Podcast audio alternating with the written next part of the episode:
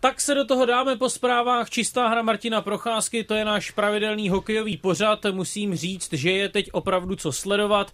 Vrcholí boj o prvenství základní části hokejové extraligy. Jestli pak už tedy o tom prvenství není skoro rozhodnuto, ale k tomu se třeba taky dostaneme. Hráli se švédské hokejové hry, dost se toho děje v NHL a budeme si povídat eh, snad i s vámi. Posluchači, zavolejte nám na číslo 221 552 222, telefon tu máme připravený a připravený je taky Martin Procházka, kterému přeji hezké dopoledne. Hezké dopoledne, Ivan. Martine, víš, teď je to takové našlapané hokejově únor. Mýval si ho rád jako hráč, máš ho rád teď jako expert a fanoušek?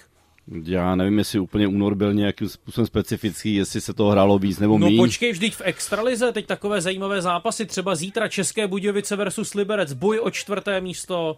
Jo, to jo. Víš, Teď, jako teďka, že- teďka jakoby kom, k, spolukomentování a sledování, to jo, ale jako hráč si myslím, že bych tam v tom nedělal vědu, tam to prostě frčí, že jo, Vánoce, No. když vezmeme prosinec, tam se taky hraje přes Vánoce, takže jestli to bylo v prosinci No, nebo v únoru, tam je to úplně jedno. To je jeden pouťák vedle druhého. ne, jasný, že teďka už eh, samozřejmě to pomalu se blíží k té konci základní části, takže vrcholí ta základní část. Každý tým serve o to, co nejlépe skončit na tom, na tom místě, na kterém by chtěl. A je jasné, že ty zápasy možná teďka budou i někdy mnohem víc vyhrocenější než eh, v té první polovině, kde se to tak jako trochu rozjíždí teprve. Petr Tomášek, to, měl jsi to někdy, promiň, měl jsi to někdy, že se trochu jako šetřil na konci té základní části, když jste třeba se Vsetinem věděli, že jdete z prvního místa. Tak v Setín bych... to bylo, Setín, Setín je těžké hodnotit, eh, tam to bylo jinak, že jo, já jsem tam zažil opravdu ty dvě sezóny, které byly nabitý hráčem a tam tam si myslím, že eh, nešlo o to se nějak šetřit, tam si myslím, že ty fanoušci byli zvyklí na to ty zápasy vyhrávat a, a když se někdy něco nepovedlo, tak se to hned nějakým způsobem nahradilo, nějaké vítězství, takže tam to bylo jiné, ale když si vzpomínám nakladně, tak uh, tam jsme mývali takové pomalejší rozjezdy, často jsme na to byli kritizováni, uh, že z začátku nám to nejde, že jsme starší už a že prostě se pomalu rozjíždíme, ale my jsme vždycky říkali, jako no tak jako z jakého důvodu budeme první na začátku sezóny nebo v první půlce sezóny, když je potřeba být eh, v playoff a tam být úspěšný, takže většinou jsme se rozjížděli, jak se říká, po Vánocích a tam to pak bylo důležitý. já jsem chtěl předtím říct, že tu s námi jaký Petr Tomášek. Jsi v pohodě dneska? jsem. Jsi tak jsem, mračí. jsem tady od rána. Od rána. Vždyť to tady máš rád. Mám. A čistá hra to je často takové odlehčené povídání, ale teď trochu zvážníme a ty bys mohl tedy na úvod ještě připomenout to, co se dělo včera na plzeňském ledě. Nebylo to nic hezkého. No tak v 45. minutě tam ex-plzeňský back, eh, teď v dresu Pardubice, Michal Houdek, si vlastně počíhal nebo najel ze slepé strany na právě střílejícího Švéda Tima Sederlunda eh, a sejmul ho takovým stylem, že švédský útočník zůstal ležet eh, vlastně bezvědomý na chvíli na ledě a báli se tam vlastně všichni o jeho život. Naštěstí rychle byl stabilizovaný a je mimo ohrožení života, ale ještě snad je pořád v nemocnici. Kdyby byl Martin Procházka šéfem disciplinární komise, jaký trest by Houtkovi napařil? Určitě bych eh, napařil trest. eh, Určitě to roze- rozebereme ten zákrok eh, na delší dobu. Trest minimálně 7-8 zápasů tam jednoznačně bude, protože myslím, že tým se se z toho bude dlouho dostávat, to znamená, že bude vyřazený mimo hru Plzně, takže by měl být i Michal Houdek. Ty říkáš, že ten zákrok rozebereme, takže Houdek do té situace nebo k tomu hráči přistoupil s tím, že podle tebe moc dobře věděl, co musí následovat. Přesně tak, teď to řekl naprosto přesně. A teď je ta situace, jestli tomu mohl, za, mohl tomu zabránit, a nebo, eh, nebo ne, nebo musel jít do toho soboje s takovou razancí. Hmm. Za prvé to nebylo úplně eh, je jednoznačná šance, eh, se Dernu střílel přes obránce, takže on se vlastně zapojil do toho souboje, což není nic proti pravidlům, je to v pořádku, ale on eh, mohl tu razanci toho úderu samozřejmě změnit a tady já jsem ten záběr si pouštěl několikrát, minimálně desetkrát a neviděl jsem snahu v tom, že by nechtěl uh, Sederlunda trefit. Kdy Petr Tomášek už tady dokonce říkal, že tam ani neměl co dělat na tom místě. No tak eh, vycházel jsem z toho, co říkali pardubický trenér Marek Zadina, ten říkal, že to byl prostě třetí hráč v souboji, tam před Sederlundem stál jiný obránce a fakt Houdek tam přijel úplně ze strany, mně spíš eh, prostě přijde taková fakt neúcta no, k tomu soupeři, protože on musel vědět, že ho to bude bolet minimálně v té plné rychlosti. No a takhle hráč asi nepřemýšlí. Ne, na ledě, že by si v tu chvíli řekl, no Hlavně s úctou. Nepřemýšlí, no. De, de, jaké, je to typ hráče, že jo. Já si myslím, že právě některý hráči na druhou stranu zase o tom přemýšlí, jestli řekne, Ježíš, tak teď bych právě toho hráče proti hráče mohl zranit. Uh, bylo by to zbytečný, jak říká Petr ve 45. minutě. Michal Hodek prostě zákeřně, to se dá říct úplně až tím slovem, tam prostě přijel a sestřelil se Danunda, proto taky jako došlo to takhle tomuhle vážnému zranění. A na obhaju jeho trochu je to, že ano, ten souboj, který byl, tak se Danund střílel. On hmm. byl v pozici, kde se už připravil do střely a on v tom momentu, kdy střílel, tak vlastně do toho souboje přijel. To znamená, že se Danund se nemohl nějak zapřít, nemohl se nějak spevnit ten souboj prostě byl otevřený z jeho strany, když to řeknu otevřený, takže nebyl, nebyl splněný a Michal, Michal Houdek prostě do něho najel a jak říkám, nebylo tam vidět, já si myslím, že kdyby takhle viděl, že bude střílet, tak, ehm, tak tu razanci nebude mít takovou, ale on to nezměnil, on prostě šel jednoznačně do toho souboje na tvrdo. Ofenzivní. No, a přijel tam ze zadu prostě, no. Tak ten se do něm fakt vůbec nemohl tušit, vůbec se nemohl připravit na to, takže to mi přijde, no, ale ten, ne, ten hráč říkal, by v sobě já, měl já nechci, mít. Nechci Houdka nějak obhajovat, ale mám pocit, že takových momentů je v té sezóně celá řada. Tady ne. to prostě hodně špatně skončilo, ale hodně špatně mohly skončit i jiné a řekl bych dost podobné situace. Mně přijde tohle taková ta situace, že když budeš někoho chtít zrakvit, takzvaně, tak prostě tohle, si, tohle můžeš udělat kdykoliv, no. Takhle si najet ze zadu na někoho, kdo bude zrovna střílet, no. Takhle to na mě působí jako nevím, prostě, jako kdyby se ho vybral, nebo že se už rozhodl v tom středním pásmu, když nabíral rychlost, tak se prostě rozhodl, tak teď ho, teď uvidí něco. Teď ho dohraju. No. No. Ale... No. Martin, ti ofenzivní, rychlí a většinou spíš drobnější hráči, ti to samozřejmě v tomto hledu mají nejsložitější. Ty jsi byl rychlým hráčem, nebyl si nikdy žádný obr, musel si to pořád mít někde vzadu v hlavě, to, že prostě musíš být neustále spevněný a neustále připravený na nějaký náraz. Ano, ono právě v hlavě to jsem měl. Eh, přiznám se, že právě jsem tady to taky nevyhledával, takže jsem si dával bacha na stromy a na takový ty stromy, jak se říká, když eh, hráč eh, přebírá nahrávku, tak periferně trošku musí ukat před sebe nebo do strany, právě aby nedostal toho stroma. Ale v tom momentu střely, teď to chci říct několikrát, jsem tady to i zažil já, kdy dříve se třeba střílel mnohem častěji golfovým úderem přes obránce, hmm. protože ta razance za nás, že ty hokejky ještě nebyly takhle vyspělý a já ještě jsem měl pár cílů, takže jsem tam ani neostřel kolikrát takže jsem se snažil střílet golfovým úderem a to je podobný moment. Vy jakmile vlastně se otevřete, dáte tu hokejku nad sebe a střílíte golfovým úderem a v tom najednou přijede někdo ze strany, tak neuděláte nic. A teď jde o to, jak jakoby se samozřejmě s tím nějak vyrovnáte, ale když vás trefí, jako teďka trefil Houdek Sednouda jakoby do oblasti krku hlavy, tak vás vypne. Jo. Když dostanete třeba jenom úder do těla, no tak se nic nestane, tak odpadnete a nic se nestane. Já si myslím, že tady je ten rozdíl v tom právě, že ten úder byl vedený na tu hlavu. Že kdyby chtěl, tak ho trefí jenom do těla. Ty jsi někdy zažil takový vypínač? Takovýhle asi úplně ne, ale tak já jsem si dával fakt bach, jako dostal toho stroma. ale jo, někdy jsem samozřejmě taky narazil, že jo, ale, já, ale já nevypnu, nebyl jsem nikdy vypnutý, neměl jsem, myslím, žádný otřes mozku, nebo jsem o něm nevěděl. Ty jsi fakt nikdy neměl otřes mozku? Mm, neměl, no. Ale to možná souvisí i s tím, že tehdy se nekladl takový důraz na... Vyšetření. No, na vyšetření a možná tak celkově na ochranu hráčů, ne? Že dnes ne. je to prostě obrovské téma, otřesy mozku v hokeji. Určitě, tak možná jsem měl nějaký lepší otřes mozku, že jsem taky třeba, jsem pak nevěděl, která by je, ale, ale nebylo to asi tak vážný, ale ono někdy s tím nic neuděláte, no prostě dost, přebíráte nahrávku, dostanete nahrávku do plné jízdy a najednou se vám tam před vámi postaví nějaký 100 kilový obránce, no tak rána, no. A teď jde o to, jak, jak se taky k tomu v té chvíli poslední chvíli dokážete postavit ale někdy, někdy o ně vůbec nevíte o tom hráči, takže prostě to je fakt jak náraz do, stro, do stromu nebo do zdí, jak se říká, a tam je pak bohužel záleží, jak to dopadne. No. Ono je to samozřejmě o to pikantnější, že právě Houdek kdysi oblékal, no kdysi, ono to není zase tak dlouho, nedávno 14 dní zpátky, oblékal no. plzeňský dres. No. A vím, Petře, že tebe uh, zaujalo to, jak reagoval Petr Zámorský. No, tam se 10 dlouhé minuty nehrálo včera a pak právě v televizi využili za toho, že rozhodčí má mikroport na sobě a tam uh, Tomáš Zohorna, pardubický, se jel něco ptát rozhodčích, tak tam přijel plzeňský Petr Zámorský k tomu říct svůj názor. Že se ptáš, jakého blba jste si to vzali, že vole?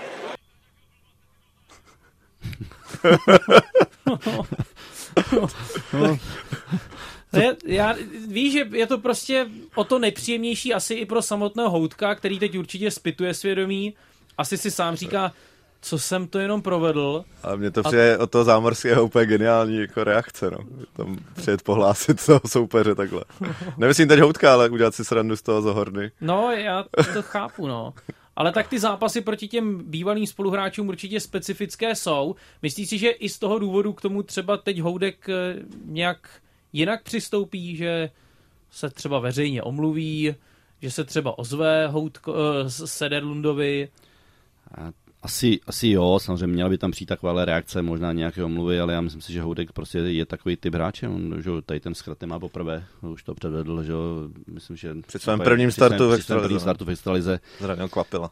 Kdy přesně zdanil Kvapila, přijel tam ze střídačky nesmyslně do, do nějaké strkanice a přijel tam úplně, bych si říkal, vymazaný. Prostě. Mm. a tohle to předvedl teď znova, takže já jsem si, že tyhle ty hráči to mají v sobě, tady ty zkraty a jako asi žádná velká omluva tam nebude. No. Těžko, těžko ho hodnotit. Já tady ty hráče nemám rád, nikdy jsem je neměl rád a, a odsuzuju to. No, já myslím, že budeš nějak pokračovat. Uh, nevím, co mi ukazuješ. A že nám někdo volá. Dobře, tak uh, oslovíme toho, kdo nám zavolal. Dobrý den. Dobrý den, tady Aleš Středová. Dobrý den, Aleš. říct, že máte dobrý téma a vzpomínám si ještě jako když jsem se díval třeba na Radka Dudu, že když chtěl mít někdo na zimáku červený hadr na tak mohl přijet Radek Duda kamkoliv. A pamatuju si, že i když potom dělal mentora v Benátkách nad Jízerou na farmě Liberecké a hrál tady v Předově, tak bylo neuvěřitelné, jak s těma svýma zkušenostma dokázal vždycky stát tam, kde měl, ale zároveň jsem člověk viděl ty drobný ty sviňárny, takový ty různý přidržování, různý nepíchání a ty posekávání, hmm. různé věci. A, ale musím říct, že přesto přeze všechno jsem ho měl rád, protože přesto přeze všechno, že se jako v jeho hráčské kariéře choval jako debil, tak potom teďka musím říct, že v nové roli jako by teďka trenéra, kdy ho vidím v nějakých různých uh, podcastech nebo vyjádřeních, tak mi přijde, že ten kluk jako na, najednou neuvěřitelně zmoudřel a, hmm. a vlastně ve své podstatě je to takové ta, ta největší, největší asi výhra, že vlastně zůstal a, a že nějakým způsobem má co předávat, že se mi zdá, že je prostě v pohodě. Tak nevím, co na to Martin. Takhle, no, co na to Martin? Co to vždycky vělo do Radka Dudy na ledě? Protože já teď, když ho taky vidím jako televizního experta, tak musím říct, že mě fakt baví. A že na mě působí tak, eh, jako, že je to prostě chlap, který to má v hlavě srovnané, který ví, co říká a vlastně si ho nějak neumím představit, eh, že takhle řádil na ledě. Eh, Davide, já jsem si, že to byl jeho styl hry že on, on to měl v podstatě takhle posazený v sobě, eh, chtěl být tím typem toho provokatéra, dokázal být samozřejmě i nepříjemný, tvrdý, eh, šel kolikrát do souboje na tvrdo, rád pošťuchoval, vždycky jakoby by vyvolal potýčku, no, neříkám, že to byl určitě nějaký velký bijec, ale prostě rád byl tady tím typem a už jsme se o něm bavili několikrát, on eh, dokázal toho soupeře rozhodit. Já když jsem proti němu hrál, tak to bylo nepříjemný. Prostě když jsem byl na ledě a viděl jsem, že, tady, že tam je Radek Duda na ledě, no, tak jsem si ho trošku musel bacha. Protože on byl schopný prostě kolikrát někdy takhle soupeře sestřelit, pak dělat jako, že nic se neděje, já jsem nic neudělal, to taky to často na jeho straně bylo vidět. kdysi... Ale ano. Ne, že, že jsem to asi možná kdysi říkal, ale eh, znám se docela dobře s Danem Myškovským, který má pár startů za Bílé tygry a jeho první střídání v extralize vyl na let, byl to tehdy zápas s Karlovými Vary a první střídání proti Radku Dudovi, který říká, jestli mi vědeš tady do rohu, tak já tě zabiju. Ale vážně, úplně Já vážně. vím, já vím, co se o tom bavili, já vím. No ne, to je to, to, je to provokatérství, to je to, jako by to k tomu trošku patří. Já si myslím, že v NHL je spoustu takových hráčů. Já jsem zažil, když jsem tam byl teda na té dovolený chvilku. No a já bych do toho ale, asi fakt nejel. Ale jel. No já bych tam nejel. Jel, to je jenom takový to, jakože... No, tak to on tě zkouší on právě to zkouší, on, on se snaží rozhodit, hlavy, no. to se i na buli kolikrát, no. že na vazování tam přijede do No, vyprávěl jsem o Rudlovi Suchánkovi z Český Bujovi, tak mi říkal, mladý, nejdi mi sem do toho předrankového prostoru. Tě se sekám, uvidíš, no, tak jsem tam stejně jel, že jo. ale to k tomu patří, ale uh, teď jde o to, eh, Rady Duda, jak přesně vynikající, fantastický hráč, který byl provokatér, všichni to o něm věděli, fanoušci ho měli rádi, eh, myslím, že samozřejmě soupeři, fanu, teda fanoušci soupeřů ho nenáviděli, ale teďka se z něho stal uh, vlastně mentor, trenér, který Možná i já, když jsem často s ním byl v kontaktu teďka pro, kvůli mládeži a to, tak jsme se o tom bavili a on říká, že já v těch dětech chci probudit něco, aby měli ten náboj, aby je to bavilo, aby prostě věděli, proč ten hokej dělají. A mně přijde, že některá, ta, některé ty kategorie vůbec nevědí, proč ten hokej hrajou. A poslouchal jsem taky nedávno jeden podcast s Adamem Klapkou, který v NHL bojoval nakonec úspěšně o místo, protože si zahrál na té nejvyšší úrovni v dresu Calgary a on říkal, nejvíc vděčím za svoji cestu nakonec úspěšnou do NHL Radku Dudovi. No, tak hlavně taky Radek Duda to byl pan hokejista, byl výborný, prostě když odlídneme od těch excesů, eh, zahrál si na mistrovství světa a byl to prostě dobrý hráč směrem dopředu a měl, měl v sobě toho, to zlobidlo, no. To jo, ale moc se těším, doufám, že se ti povede Martine ho přivést k nám do pořadu. Já jsem se už snažil, teďka jsme se o tom bavili, chtěli jsme už ho dvakrát, třikrát, momentálně mi napsal, že nemá čas, že není ani zde v republice, takže doufám, že až bude ten čas jeho mít, tak rád sem přijde k nás, mezi nás. A já chci říct, že mně se ještě líbilo právě, že uh, asi ten Adam Klopka to potvrdí, že v něm probudil emoce.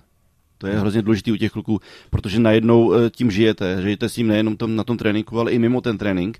Eh, probíhá ty emoce, najednou ten hráč začne přemýšlet o tom, že by mohl třeba se zlepšit, mohl by dosáhnout něčeho a to si myslím, že je přesně práce Radka Rudy. Mně se na něm líbilo to, že si to s každým chtěl vyříkat z očí do očí a nechtěl hrát žádné mediální hry a třeba za Martinem Čakajíkem v Liberci tehdy přišel přímo do kabiny. Jo, je to tak. No. Po zápase.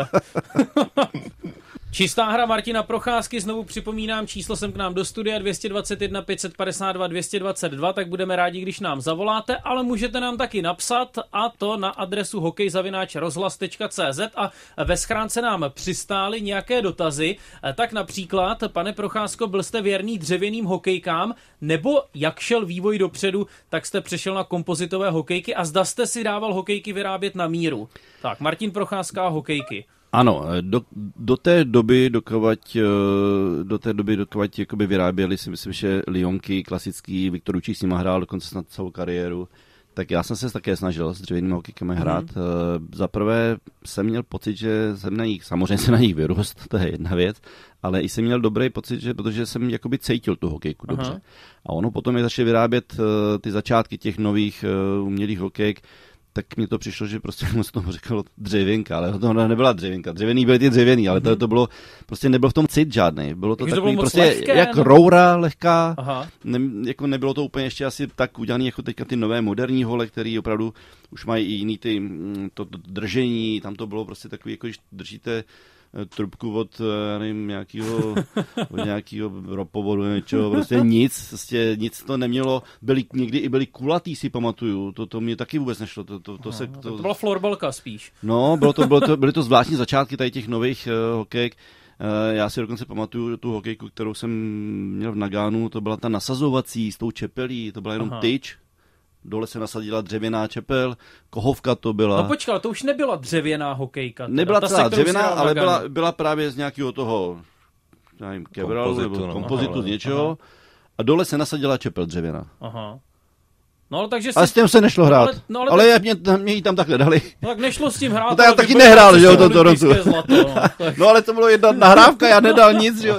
Proti Kazachstánu nějaký ten plácací gol tam, ale no, jinak to no, nešlo hrát s tou gikou. Ale kariéru si končil už s klasickou kompozitovou. Ano, kariéru jsem potom končil s celou, celou tou kompozitovou, no, ale No nebylo to nic, já si myslím, že prostě ty, ty, ty dřevěné hokejky dřív byly, za nás to prostě ještě bylo lepší. No. Valdemar Jiruš, toho si určitě pamatuješ, ten no. hrál ještě před nějakými 15, možná 10 lety, no spíš před 15, ten prý kariéru dohrával prostě se dřevěnou hokejkou. No, za mě Viktor Učík taky. No. Já si pamatuju, když ještě s Učou, když jsme proti sobě někde ještě hrávali, nebo jsme se někde potkávali, tak on vždycky, protože jeho táta hrál napravo, Viktor Učík hraje nalevo, a já jsem vždycky občas, když měl jsem možnost, tak vždycky chtěl po mně moji pravačku, protože táta říkal, že se mu nejlíp hraje s mojí pravačkou v hlavě, že chodí hrát.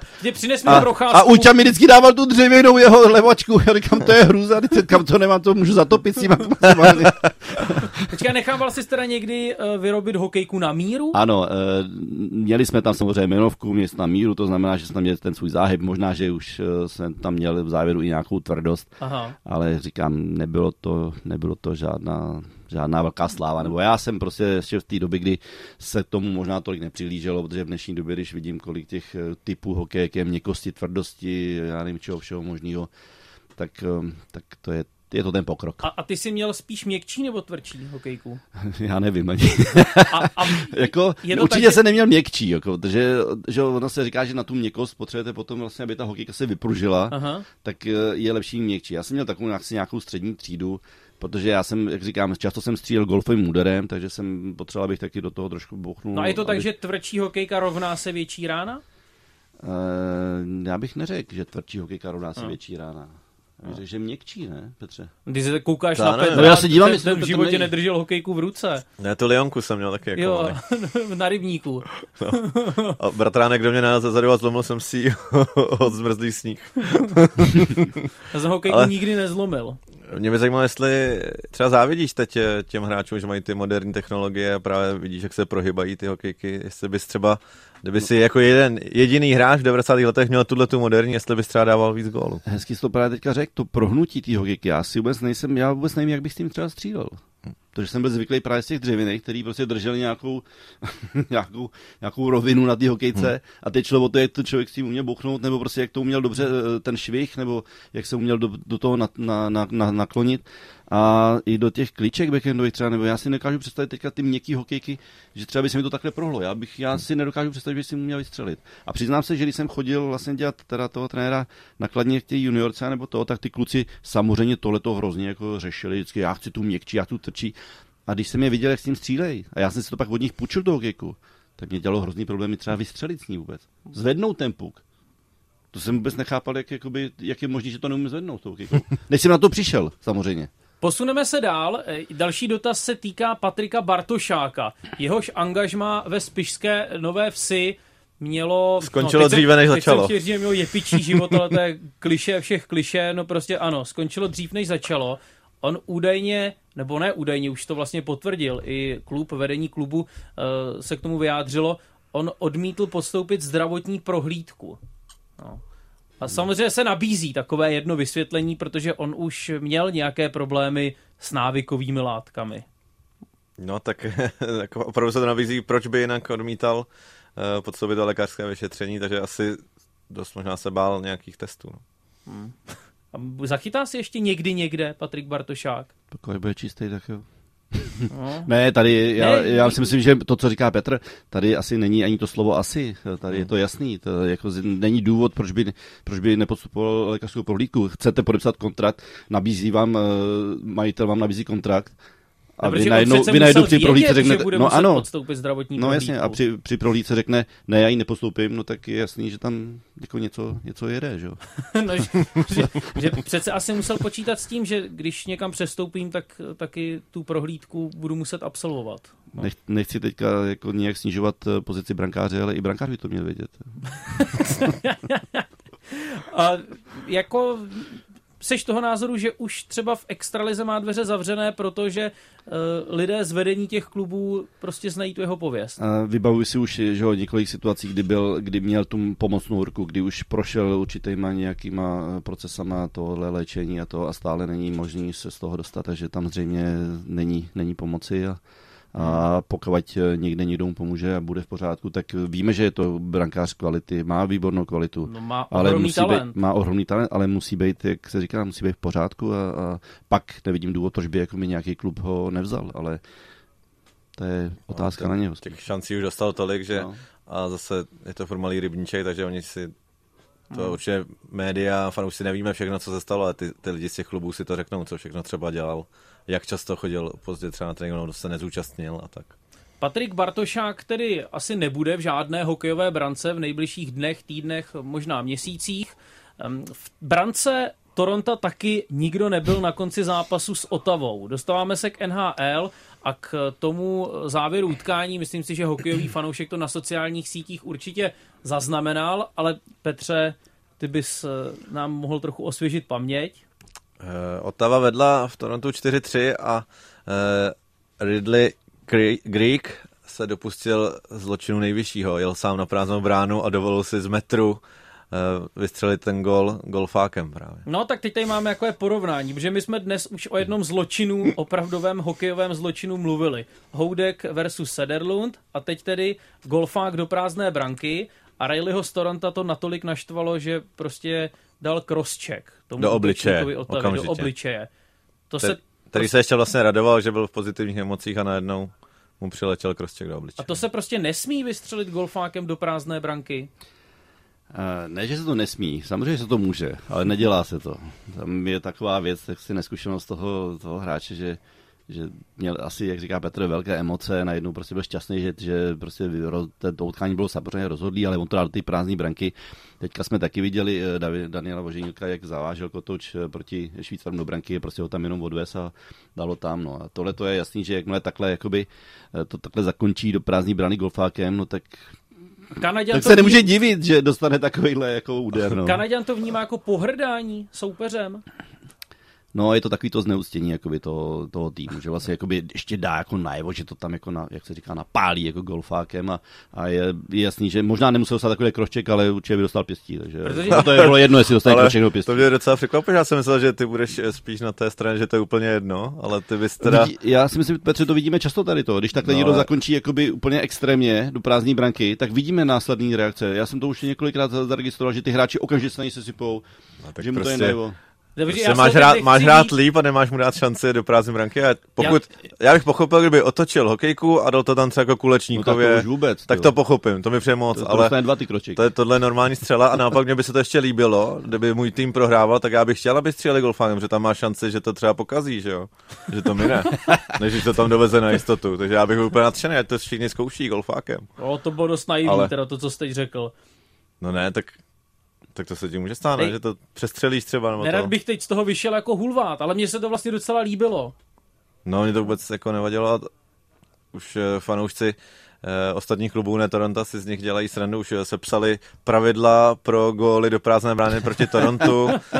Eh, musíte se pak omluvit soupeři, že jste vůbec se do toho pustili, zavést to jenom právě v klidu po ledě. Ale oni to prostě ti Kanaděni mají v tomto ohledu, jsem chtěl říct, trochu pomotané v té hlavě, ale tak taková no, je tam ta hokejová kultura. Počkej, já jsem chtěl připomenout gól Tomáše Hertla, jeden z jeho prvních gólů v NHL proti New Yorku Rangers. On si prostrčil hokejku mezi nohama, a skóroval. A Don Sherry, ten legendární uh, kanadský komentátor, uh, ho za to šíleně skritizoval, že se to prostě nedělá, že to je neúcta k soupeři, ať si tohle jde dělat někam do Evropy, ale vždyť to chceme vidět.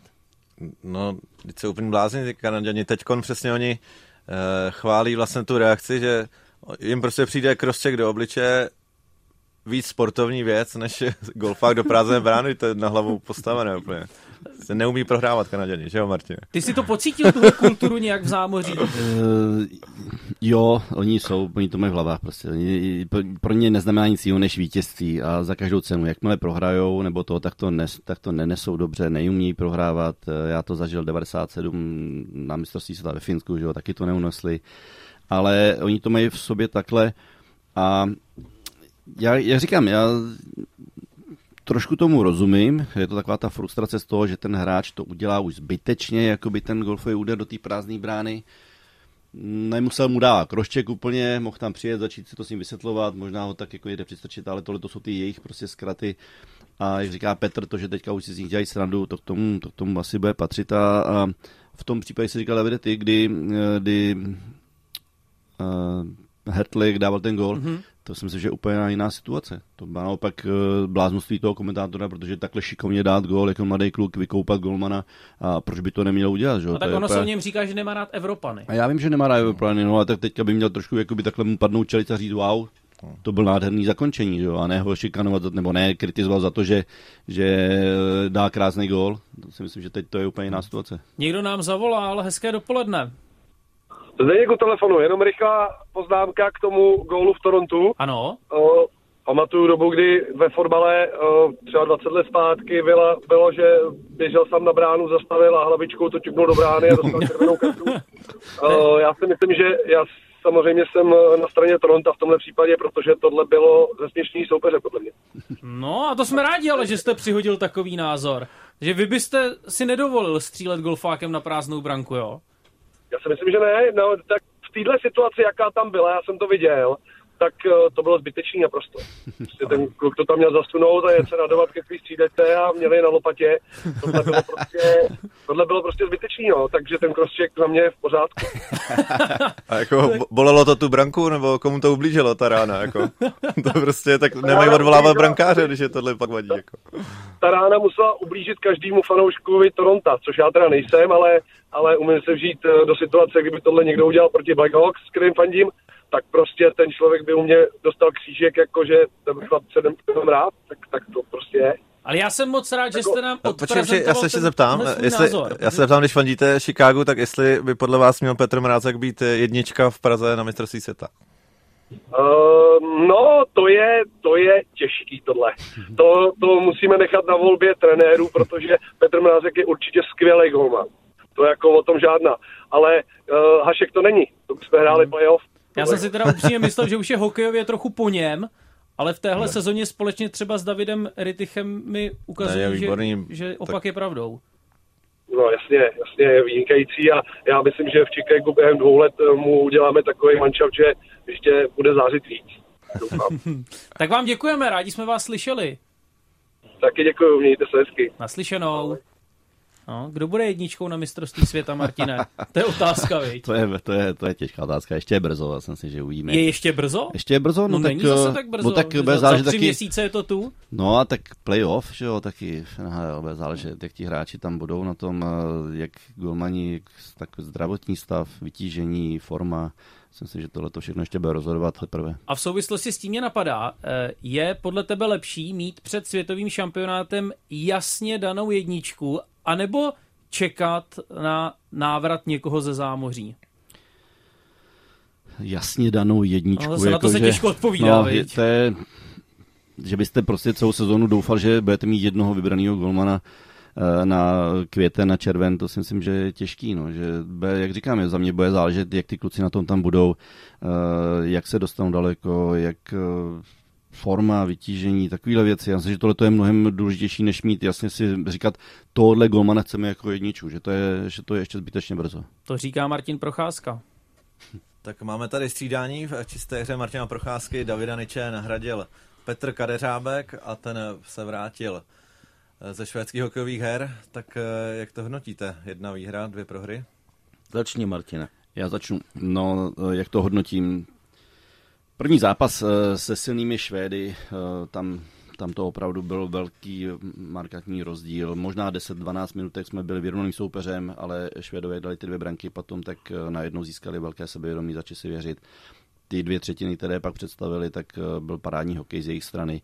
Nám dělalo velký problém v tom pohybu, v té rychlosti, kombinovat, vůbec se udržet na kotouči, takže to utkání jsme, dá se říct, projeli jednoznačně. To druhé utkání s Finama, tam si myslím, že už to bylo mnohem vyrovnanější. Už jsme měli uh, skoro vyrovnaný pohyb, stejně jako Finové. Byly tam pasáže, kde jsme byli my lepší, pak byli Finové lepší, nakonec jsme to utkání nedotáhli dokonce, ale už uh, to bylo z mého pohledu mnohem lepší utkání.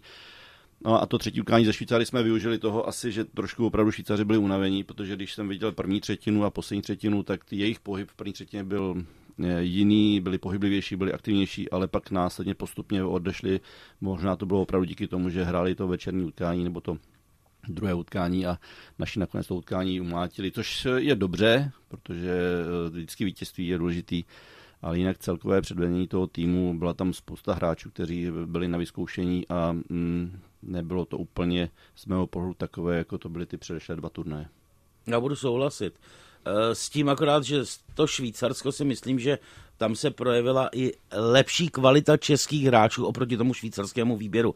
Tam bylo pár hráčů, kteří byli srovnatelní s těmi českými, ale zase, že by mě tam někdo jako úplně uchvátil, to ne. Eh, hodně se mi líbila třeba spolupráce, která je prostě známá z klubu mezi Voženilkem a Růžičkou, eh, bratři Kovaščíkové vlastně od Finska, proti Švédsku jim to vůbec nevyšlo, ale e, proti Finsku tam bylo cítit to natěšení, jak hrají proti hráčům ze svého vlastního klubu a chtějí je porazit, což se tedy nepovedlo.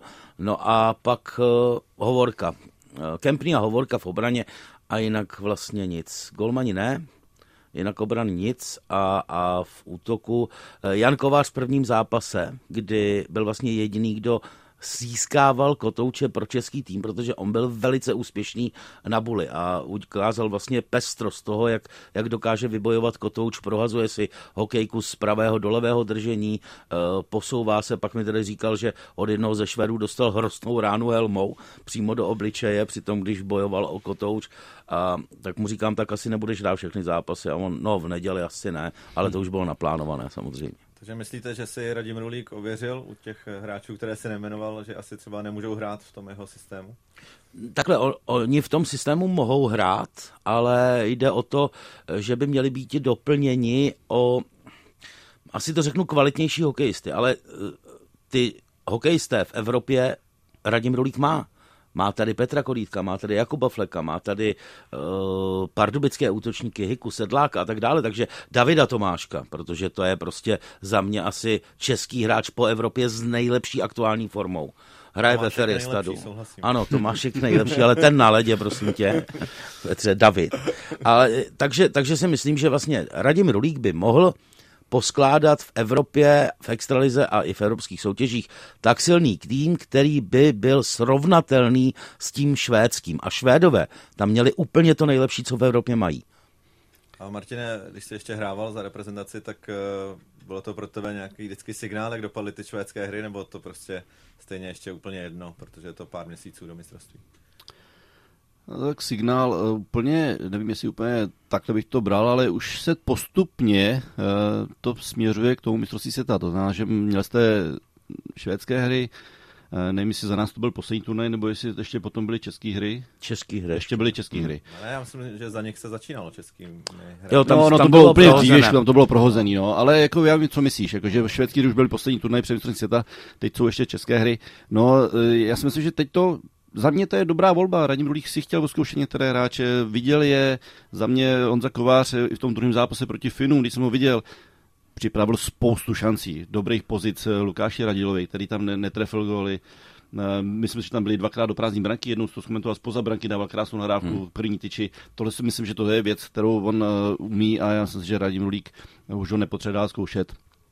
A jak, jsi, jak se mě ptal, jestli to byl signál, No, teďka přijdou české hry a teďka ten tým za mě bude určitě úplně jiný. Bude naplněný, bude připravený už, nebo částečně ta osa bude hotová pro, ty, pro mistrovství seta, která se bude potom čekat na doplnění hráčů se nájel, takže za mě ten tým bude úplně jiný. Podle mě budou poslední zkoušky ještě Německo v Karlových Varech a potom na Slovensku dva zápasy, to je Rocky Challenge, tam ještě může Radim Rulík vlastně si vyzkoušet nějaké ty hráče, ale, ale české hokejové hry už budou jasnou generálkou pro mistrovství světa. Já jsem tedy jenom zvědav a to jsem zvědav, zda se to podaří, aby se, protože se budou hrát v Brně, tak aby se hrálo na stejném kluzišti, jako se bude hrát mistrovství světa.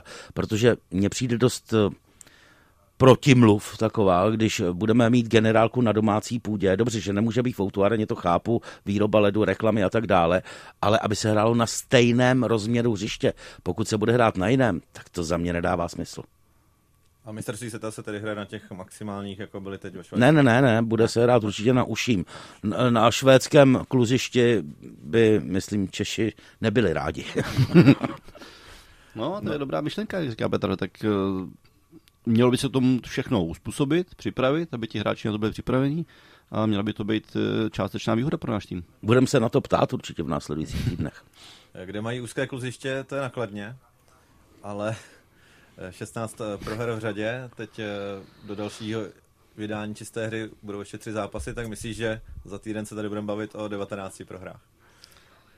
Já nevím, co by momentálně v této situaci je mělo pozvednout nebo pomoct, eh, protože když vidím jejich situaci, jak prohrávají jeden zápas za druhým, dá se říct, někdy je to vyrovnanější, včera to bylo úplně propadnutí 4-0, Petr tam byl, nám o tom řekne víc. A já jsem si ta celková atmosféra v tom klubu, v tom týmu je totálně zdevastující a nevidím, nevidím způsob, jak by nebo kdo by pomohl tomu týmu, aby se zvedl.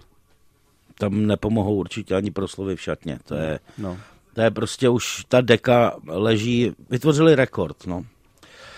Bohužel, takový zatím, to. Zatím klubový, extraligový rekord je 24 proher. A to už nestihnou. Jim, no, 8 zápasů, můžou no, vyrovnat. No, mohou vyrovnat, ale překonat to už nedokáží, ale já bych to určitě Kladenským přál, aby si dejme tomu, nastartovali před eh, tím 40-denním volnem před baráží. To je, prostě oni to zažili, zažili to dvakrát, vědí, že je to prostě to nejhorší, co může být, ale letos si myslím, že Kladno bude mít velké problémy v baráži, protože uh, prostě chybí Tomáš Plekanec. Já si nemohu pomoct, to je pořád hráč, který patřil k nejlepším hráčům celé extraligy. A dokázal to kladno pozvednout a tím, jak hrál vlastně i v barážích, kdy vlastně Kladno hrálo 8x z 10 vazování v útočném pásmu s pukem, protože on ho prostě vybojoval. A potom přihrával z levého kruhu na pravý celou extraligu, pak tam někdo stál napřežený a dával z toho góly. On to udělal pokaždé, všichni na to byli připraveni, ale Tomáš Plekanec dokázal překvapit, napadat, prostě a byl i lídrem v kabině. A tenhle ten element si myslím, že bude Kladnu obrovsky chybět. A um, když tam přijede, já nevím, na vítězné vlně třeba opravdu velmi slušně poskládaný tým Poruby, tak to bude mít tedy hodně, hodně složité Kladno.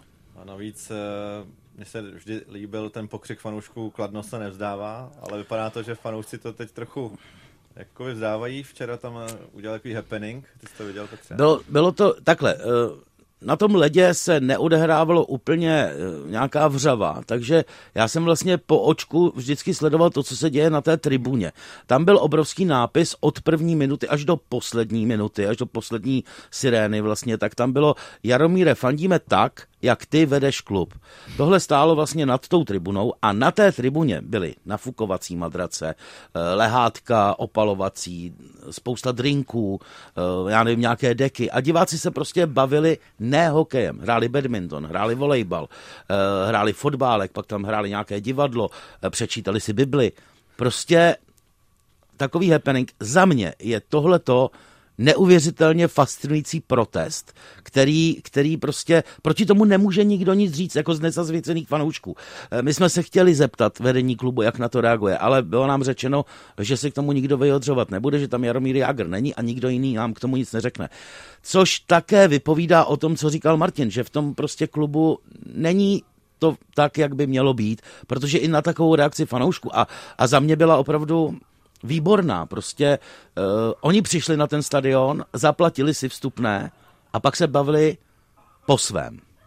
Co si může hokejista říct, když tam hraje naplno extraligový zápas a vidí, že fanoušky to vlastně nezajímá, baví se něčím svým? Eh, já nevím, co si, co si může říct, ale určitě to vnímá a chápe fanoušky, když, eh, když vlastně takhle reagují. Protože, jak říkal Petr, oni si za to zaplatí, oni chtějí vidět chtějí vidět vítězství, chtějí vidět eh, nějaký styl, nějakou tvář klubu, ale ta tvář klubu prostě se totálně ztratila. A eh, to, jak říkal Petr, že vedení se k tomu nevyjadřuje, to je jedna z nejhorších věcí, která teďka vlastně nastala ještě pro ty fanoušky, protože ty fanoušci to ponesou teďka ještě o to hůř, protože oni by třeba čekali nějaké vyjádření, eh, čekají nějakou reakci, a myslím si, že na to, jak Kladno hraje už třetí sezónu, tady to baráž v podstatě se dá říct, tak ještě tam chodilo stále spousta fanoušků, který jsou věrní, který věří.